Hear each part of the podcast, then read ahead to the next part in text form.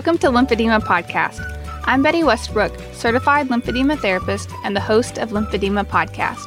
The purpose of Lymphedema Podcast is to provide answers and explanations for people affected by the lymphatic disease lymphedema. This podcast is for patients, family members, medical professionals, and anyone interested in lymphedema.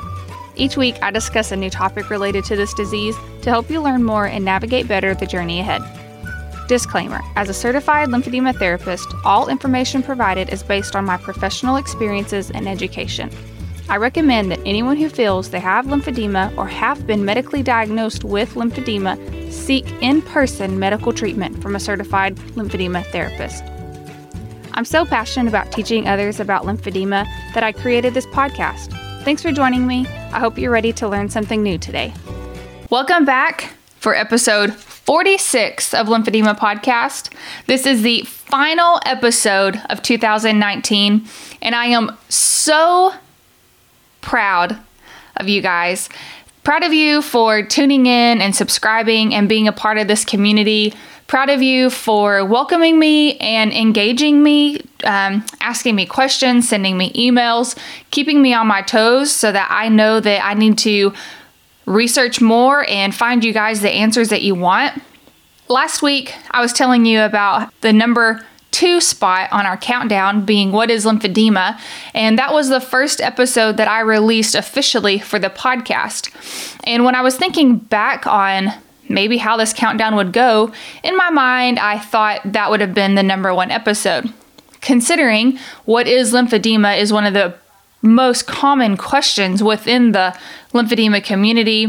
Therapists, we spend a lot of our time explaining that to patients and family members and other medical professionals.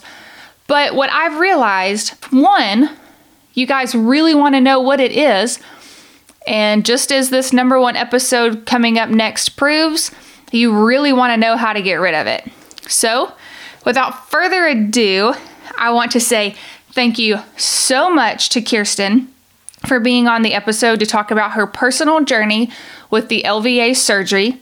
The number one most listened to episode of 2019 from Lymphedema Podcast was episode 32. Welcome back for episode 31 of Lymphedema Podcast. Today I'm diving into lymphedema surgery, specifically the lymphovenous anastomosis, commonly referred to as LVA. To give you a firsthand encounter of her experience, Kirsten is here with me to share her story. Kirsten, welcome to the show. Hello. If you don't mind, I want you to tell everybody just a little bit about yourself so we kind of get a background for where we're going with this talk. Yeah, definitely. Well, first of all, thank you so much for having me. But um, I am 25 years old. I live in Central Virginia, United States.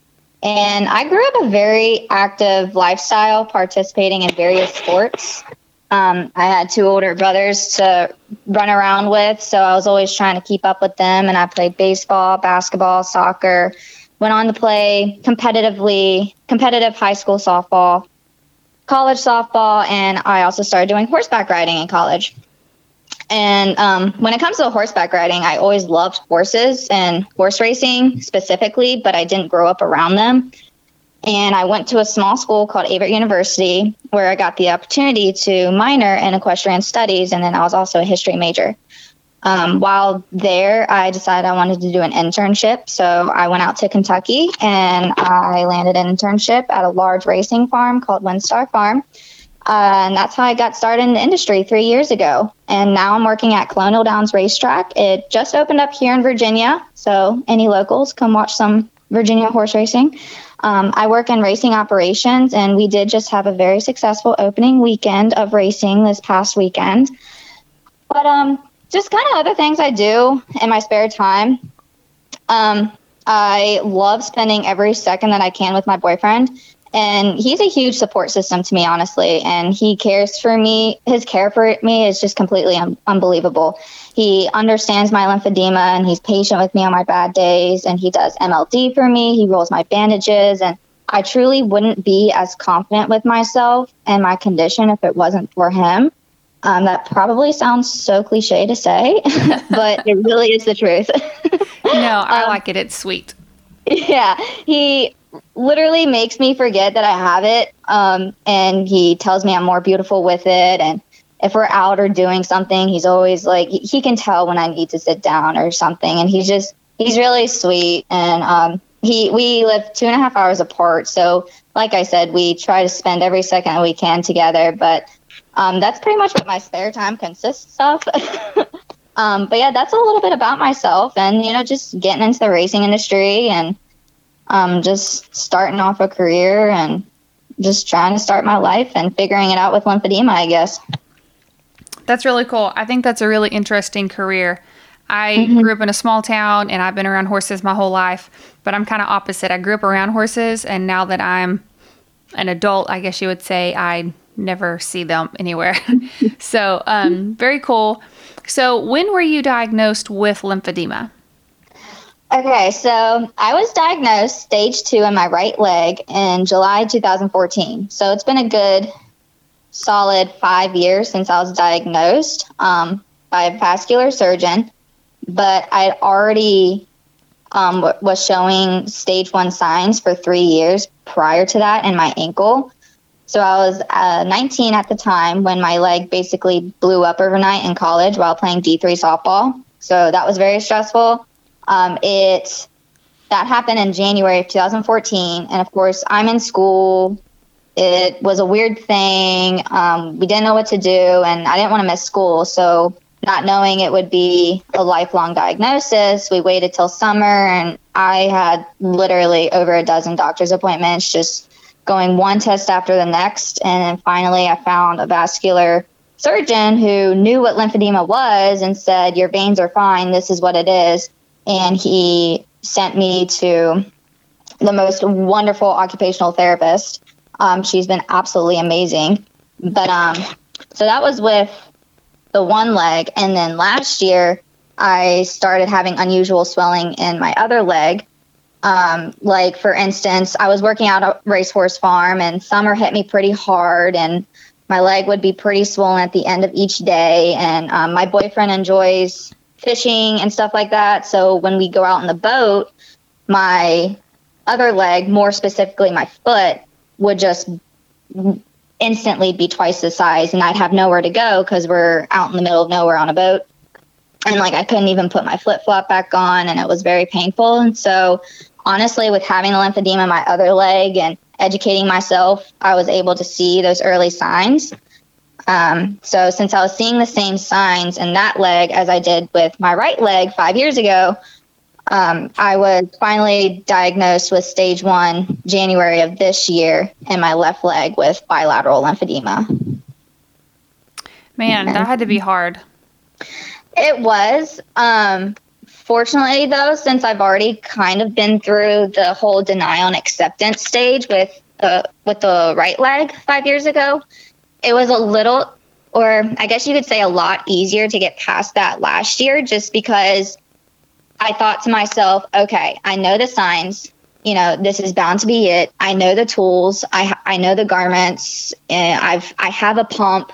Um, so I'd start pumping my leg, which makes a huge of a difference. I spend two hours pumping my leg every day, but it's worth it. Um, wow. So I was able to get past that denial stage and like this is hard kind of stage because I could see the signs and I can start taking care of it and prolong it developing to stage two. And which leg did you have the surgery? I had the surgery in my right leg where I had stage two lymphedema. Okay. So I do want to like talk about the entire process and kind of break it down. So what first sparked your interest in surgery? Okay, I will do my best for this to not be all over the place because um, my interest actually started years ago before I even knew surgery was an option. This was before I knew the lymphoscintigraphy test was a thing. This was before the lymphography test. This was before everything. So I sparked an interest in at least wanting to make a difference. I guess you could say I was still a little bit in denial when I was in college. Like it was hard. I was stressed with classes. I wasn't sleeping. Uh, I my leg was in pain every day. Like it was difficult. And so since I really didn't have time to research, you know, is there a chance this could be something else or whatever? And any spare time, I used my horse classes to learn about it, honestly. So I took a breeding class and I did a project on a rare genetic trait so I could learn how genetics work since this can be hereditary. And this interest um, led to me getting genetic testing done for myself. But unfortunately, or fortunately, I'm not sure, there were no mutations in my DNA that can be seen at the at this moment in time. And then the second thing I did was horses can actually have lymphedema. Super yeah. crazy. Yeah, and super crazy. And it, you know, looks just the same. It's, um, and I've seen pictures of a pretty severe case, but I took an equine lameness and disease class. So I did my report on equine lymphedema. And at the time, our barn vet was actually treating a case of a horse that wasn't too far away from school. Now, unfortunately, I didn't get to meet the horse because she did pass away right before I was getting in touch with the owners to learn about their process with taking care of the lymphedema and getting it diagnosed and what it takes to take care of a horse with lymphedema. Um, I really do hope I am blessed with the opportunity one day to meet a horse with lymphedema. So, because, you know, animals are just amazing. They make amazing connections, and horses are just amazing, amazing creatures in themselves. And you know, I want to meet a horse with lymphedema and say, you know, we're going, we're getting through this together and we can do it. So that kind of sparked me wanting to learn more about it and educating myself about it. And then, um, so I'm finally in the racing industry. My dream was to always be a groomer, a jockey at a racetrack, and I'm very small and petite, so I turned out to be the perfect size. And as I got more into the racing dis- industry, my leg was getting bigger and bigger and harder to manage. So it was getting more and more frustrating. And then, like I said, summer hit me really hard last year, especially with the stage one developing in my other leg. So I just had to wake up one day and basically tell myself, you have to take care of yourself and you, you, you can't be a groom anymore. Lymphedema just can't handle it. So um, I started reading about clinical trials being done, and I noticed that some were maybe being done on the West Coast. And every doctor I went to for this condition here in Virginia didn't have a clue what lymphedema was. Um, not speaking poorly or anything by all means. Uh, it's just no one knew. And every single doctor I went to, they would say, I'm really not familiar with this. I'm really sorry. I can't help you. Now, I still saw my occupational therapist, but um, it I just wanted to find a doctor who I could have a conversation with about it. And so, um, you know, saw my occupational therapist right off the bat five years ago. Um, she taught me treatment and management, learning complete decongestive therapy, um, the bandages, the compression garments, MLD. Eventually, I was able to obtain a 12 chamber Flexitouch pump um, and even to this day, I still see her every three to six months, whether it's just for updated measurements or new garments. Um, I've never had an infection or complication, and you know I take care of myself very seriously. Um, I haven't once gotten sick. I do take it very seriously, but when it comes to still sparking the interest, like I said, I'll do. I know I've been all over the place. I'm so sorry. It's okay. It's um, a lot to um, cover in a really short amount of time because it's really hard to condense your journey in just a few yeah. words. So no worries. It's been it's been such a journey um, because my interest, you know, developed a long time ago, and I always wanted to be part of a change for the lymphedema community. Um, I I always I was a willing patient who I was willing to do clinical trials if it suited me, of course. But there's nothing I couldn't find anything going on on this side of the country, at least. And I heard about I eventually heard about Dr. Granzow doing surgeries in California, but being here in Virginia, that just wasn't really an option for me. Um, going back and forth like that. And you know, I just I wanted to speak out. I wanted to go to other doctors and say okay, you can't help me, but if you hear about any clinical trials, you know, please call me. I, I want to do something for lymphedema. I want to do something to, to make a difference. And the only way you can make a difference is if you speak out. Yeah. So my dad was honestly the one who found a surgeon doing surgeries on the condition up in Pennsylvania. Um, I can't recall his name at the moment. And then, like I said, I already knew about Dr. Granzow in California. But um, then somehow, between my dad and I doing more and more research, we came across Dr. Lou, who is actually a plastic and reconstructive surgeon at Johns Hopkins Hospital in Maryland.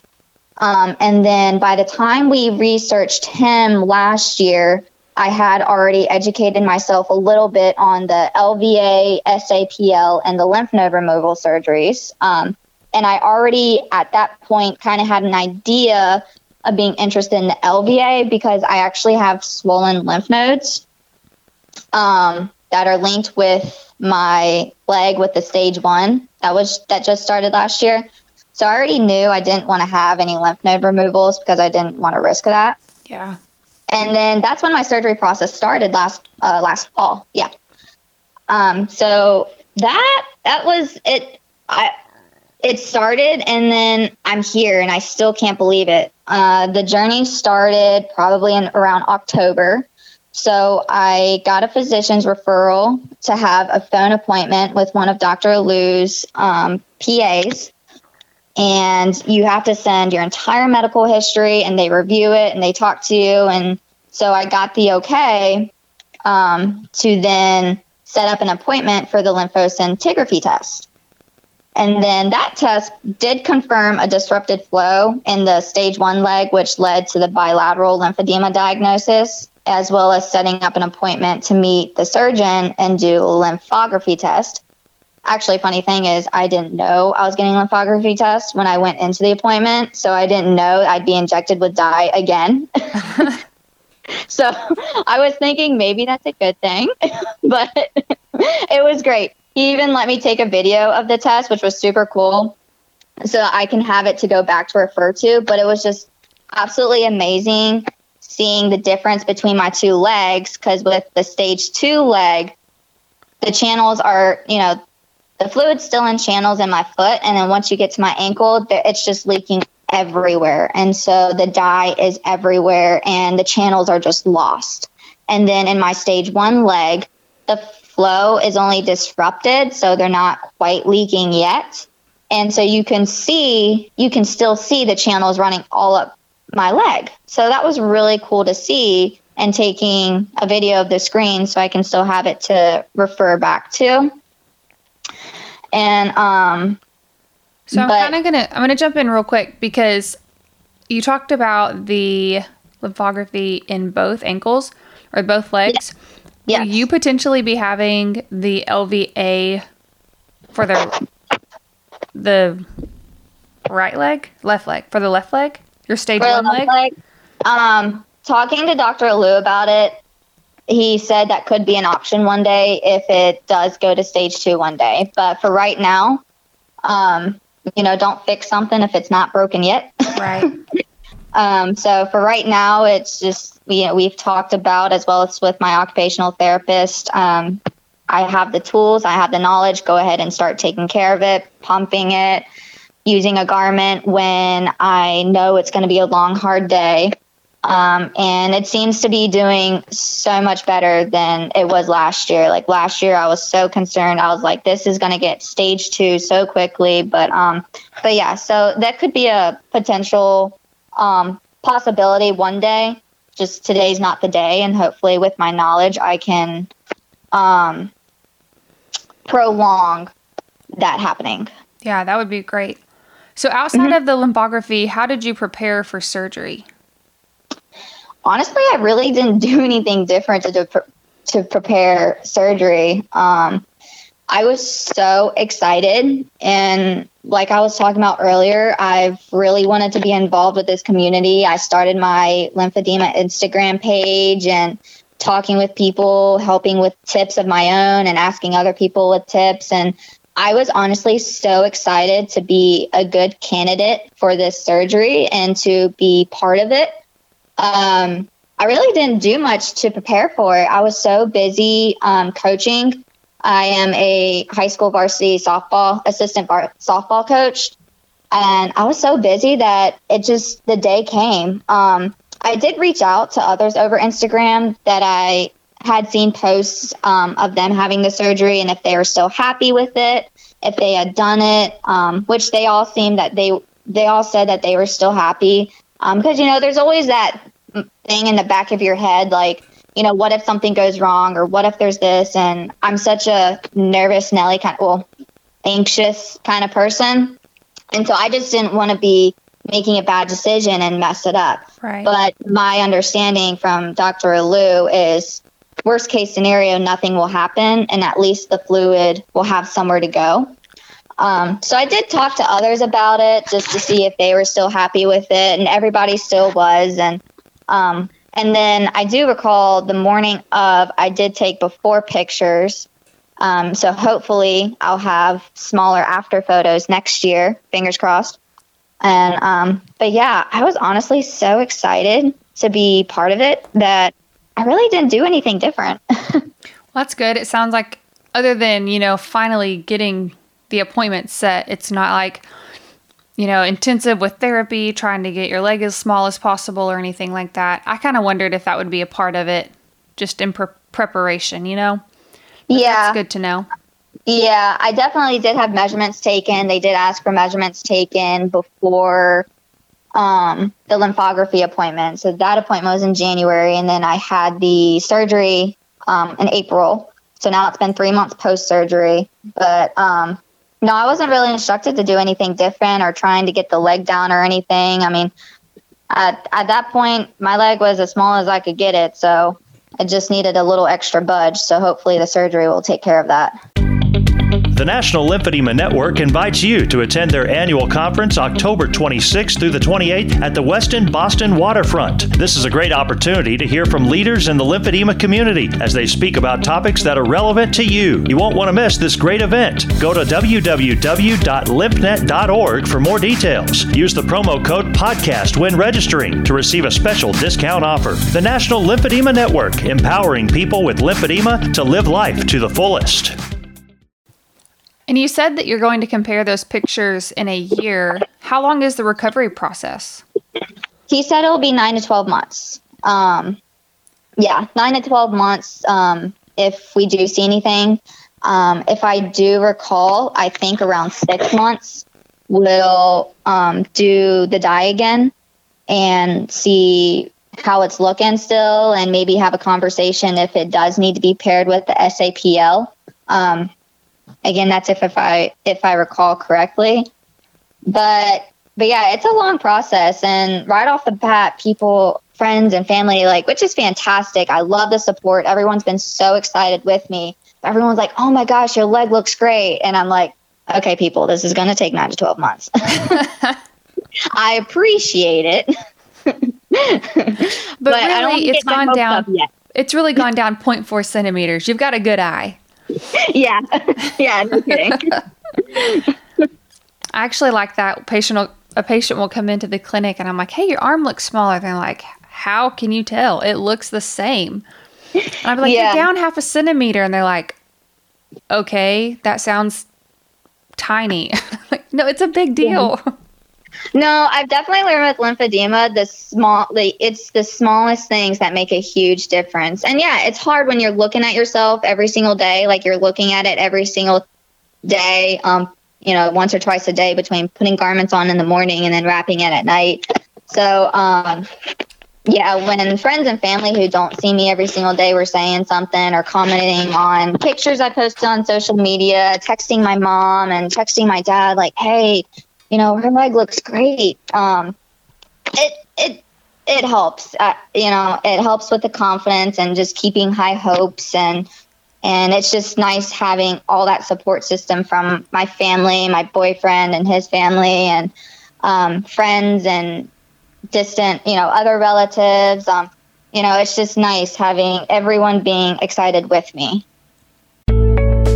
Lymphedema and lipedema are chronic conditions that could make you feel scared and alone. The good news is you are not alone. In fact, you are part of an ever growing community of people living their lives to the fullest. Jobst developed a free program called Lymph Care to educate, support, and connect you with the rest of the community. On lymphcareusa.com, you can access things like informational blogs, listen to patient stories, and webinars by healthcare professionals. You can also find out about local and national events, exchange ideas with healthcare professionals professionals and patients, as well as track your condition. So, what are you waiting for? Go to lymphcareusa.com now to become part of the fastest growing lymphedema and lipedema community. So, do you recommend this procedure? I know you're still in the recovery process, but would you recommend this procedure to anyone else who's kind of having a similar journey with their lymphedema? Um, I guess ultimately, yes. So, like I said, what I've been told is worst case scenario, nothing will happen and it can't make it worse. Because that was my biggest fear. You know, when you're diagnosed, you see, you start seeing the occupational therapist, and um, like I have a medical bracelet, like no BP, no needles, um, no extra compression, and you know, cl- you know, finding pants is just an absolute nightmare. Um, mm. You know, nothing to go against it. So, you know, I naturally was thinking, I don't want to make it worse. But I was told, you know, it can't make it worse. If anything, the fluid at least has somewhere to travel. And this can prolong increased swelling as long as I stay disciplined to use my tools with the complete decongestive therapy. But um, by all means, I'm no doctor. But if you're a candidate for the surgery, I would recommend it. I mean, go for it.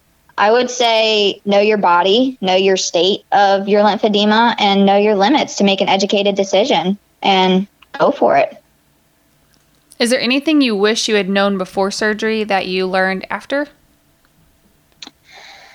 Um, just a few things, not a whole lot. Um, I felt like I prepared myself well in terms of uh, just you know, think, trying to think of things I would need. So beforehand, I ordered a bunch of extra sets of bandages and I had them in a box tucked away in a corner. Like these are for post op bandages only. So when I came home, I automatically had all these bandages. You know, I can take one set off, wash it, and have another set on while that's drying and um, just go through them like that. But um, I hadn't really come across too much. I did. So with the anesthesia, I did learn two things. I guess I did wish I knew. Um, let me think. Sorry. Okay. Um, I wish I had known. Honestly, this is going to sound like super weird. I wish I had known anesthesia like messes with your body a little, and nobody told me. And like I knew all these people who have had surgeries and stuff done, and no one told me anesthesia messes with your body. and so I wasn't really prepared for that. Um, so just I don't know, I don't know how to put it into words, but just prepared, be prepared for the anesthesia messes with you a little bit. But um, you're also small, so I wonder if you're like you have a small frame. I'm not creeping on you on yes. Instagram or anything, but I am small, and so maybe it's just my body. um, I don't know. Um, actually, that leads to my next thing with the tube that they put in your throat for the anesthesia. Before they took me back, my dad actually asked if they could put a pediatric tube in my throat because I'm so small, and I was like, "Thanks, Dad. Thank you," uh, because I still. I still have kid size, like I still need kid size things. Um, and yeah, they said that would be determined once they go to put the tube in. But the tube um, does cause a sore throat, which they did. He did warn me that, preparing me for that in the operating room. But I didn't realize how dry it makes your throat mm. for the longest time. So after I woke up, and then once I was prepared to eat, I was ready to eat dinner. I didn't really realize how dry my throat was until I was trying to eat a solid meal. And I really regret that decision mm. or regretted it at the time. So I would recommend trying to stick with milkshakes first or something like that because I could hardly even chew my food. Like, it was miserable trying to eat it. Um, so I wish I had known how dry it makes your throat. So I had known to just have a milkshake or something because I, I could not eat a solid meal that entire night, which is no big deal. It's not the end of the world. Um, but I did get a little sad because going into the operating room, they asked me to take out my contacts, which I wasn't prepared for. Like, I've never had surgery before this. This is my first surgery. Like, I was an athlete, so I've had my injuries. I've sprained a few bones.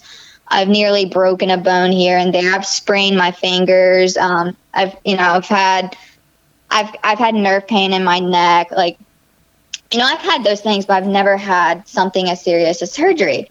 So they had me take out my contacts and I didn't even think of think of that and to have glasses with me. And so I was so excited to see an operating room in real life because, you know, I've only seen it on Grey's Anatomy or all these doctor shows. So I re- was really excited to see an operating room in real life. I know that probably sounds so weird, and this is so weird, but I had to take my contacts out, and I'm very blind, and so I couldn't see anything, and I didn't like it.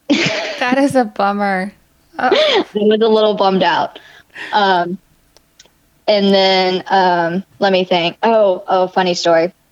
So we actually, um, they actually didn't send me home with any strong um, prescribed pain medication, and so the pain actually wasn't that bad. Um, it was nothing that just over the counter Tylenol couldn't handle, and that's what they told me to take. They said just take Tylenol.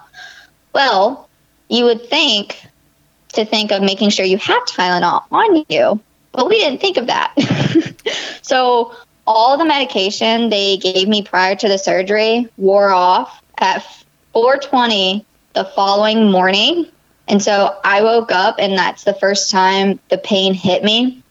And again, it it really wasn't too too severe um, once you get Tylenol in your system or once you get the pain medication in your system. So I went. We stayed in a hotel overnight because my parents didn't want to put me in a car for five hours um, after after my first surgery. So I go wake up my mom and I was like, I need the Tylenol. Where's the Tylenol? And so she goes to get it and she goes, Oh, it's empty. Oh no. so my dad went downstairs to like the little hotel shop kind of thing. And I don't know if they were out of Tylenol or just had other medications that weren't Tylenol, but they were at the hospital very specific to take Tylenol. And so he actually went walking out across the street, finding a convenience store in downtown Baltimore at 4:30 in the morning. And I was like, "No, Dad, it's fine. I'll survive. Wait for this." it's so dangerous. yeah, like don't go out there. But he did. Everything was fine.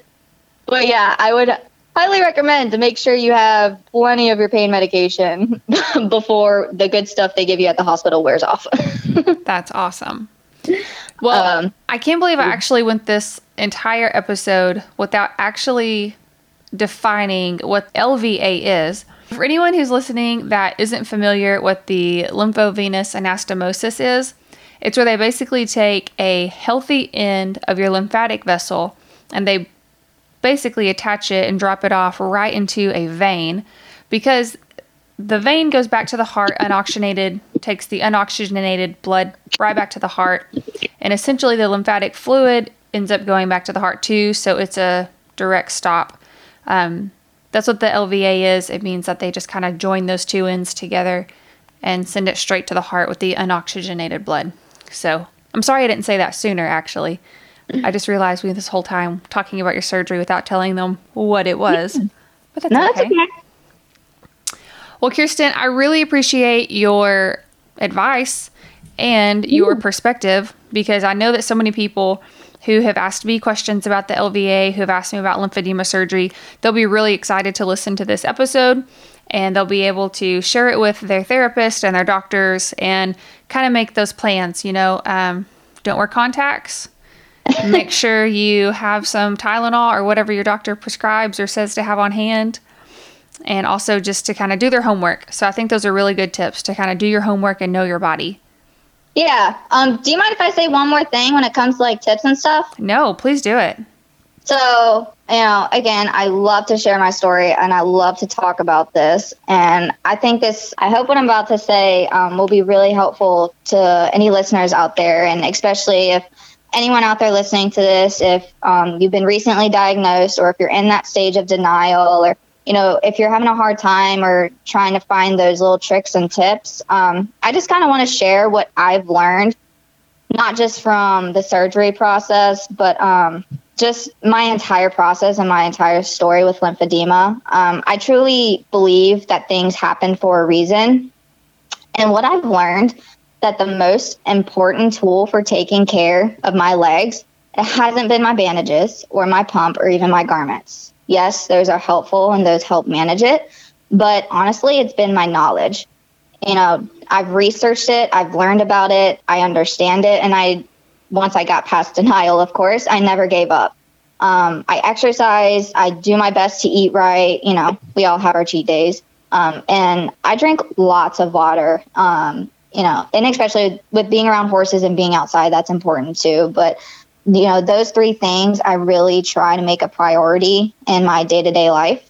Um, but honestly, most important is knowledge is power and knowledge is free and no one can take that away from you. Uh, if you use this power to control your lymphedema, then it can't control you and you can't let it control you. And um, honestly, knowing this and realizing this, and again, I'm going to be cliche again, but um, my boyfriend and I have been dating for almost a few years now. And, you know, he, I had lymphedema before we started dating and we were only friends. And, but once we started dating and being with him, he's helped me realize all this too. He's, he's helped me a lot through this process and realizing all that. Um, and having that knowledge and uh, just educating myself with lymphedema and the do's and the don'ts, what to do, what not to do. Um, this was a, I was able to catch my other leg developing lymphedema with this at an early stage. So now I'm in a preventative stage with my left leg that's still in stage one. Um, unfortunately, that wasn't the case for my right leg where I did have the surgery. And, you know, I wish I knew that when I was 16 when it started developing in my ankle, but things happen for a reason. And with this knowledge, I use that to catch it in my other leg. And with this mindset, it also has helps me have so many more good days than the bad days. And I've just been a much happier person because of it. Um, you know, we all have our good days and we all have our bad days, but just knowing that you know, knowledge is free and no one can take that away from you. And I would just highly recommend to educate yourself and get out there. And, you know, like I said with my Instagram, and I'll, I'll make Instagram stories and people will be like, that's awesome. You go, you're doing it. That's great. And I'll do that with other people too. Like, you go, girl, you're doing it. You know, you're trying, you've got this, we're in this together. You know, support each other and help each other out. And, um, I know I definitely wanted to mention that. So any viewers or listeners out there, and um, especially still new to the whole lymphedema thing, you know, knowledge is power, and no one can take that away from you, and lymphedema can't take that away from you, and you can control your lymphedema. It's it's doable. You can do it. I don't think I've ever heard it said better. So that was perfect. Thank you. I, and I couldn't agree more because you have to make yourself do the thing that you don't want to do, or the lymphedema mm. will take over. Yeah. And yeah. I don't mean that in like a weird, like Stranger Things type of takeover, but I just mean yeah. it in like a. It will consume your thoughts. It will consume your energy. It will take all of your emotions. Um, it will. All of your relationships will be centered on it. All of your choices will be centered on it. But if you just take control of it and you manage it and you just educate yourself and equip yourself. Just like you said, no one can take away your knowledge, and that's your power. And that's how you get through it. That's how you, because you don't get over it, you just get through it. Yeah, you don't get over it, you get through it. I definitely agree with that. It becomes a part of you, I guess. I love it. Well, Kirsten, do you want to share your Instagram handle for anyone here who might want to get to know you a little bit better?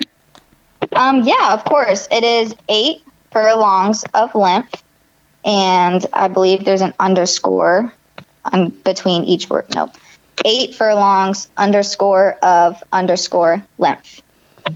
Awesome. Um, that's it. So that's my lymphedema Instagram page, and I'm always trying to post positive things. So yeah. well, I remember definitely the first time I had probably interaction with you on Instagram. We figured out the um, single pant leg situation. Yes. Yeah. Oh my gosh. I am still so excited about that trick. I'm sorry. It, I'm so excited about it. I remember I was telling my husband, I was like, hey, I think I just helped somebody.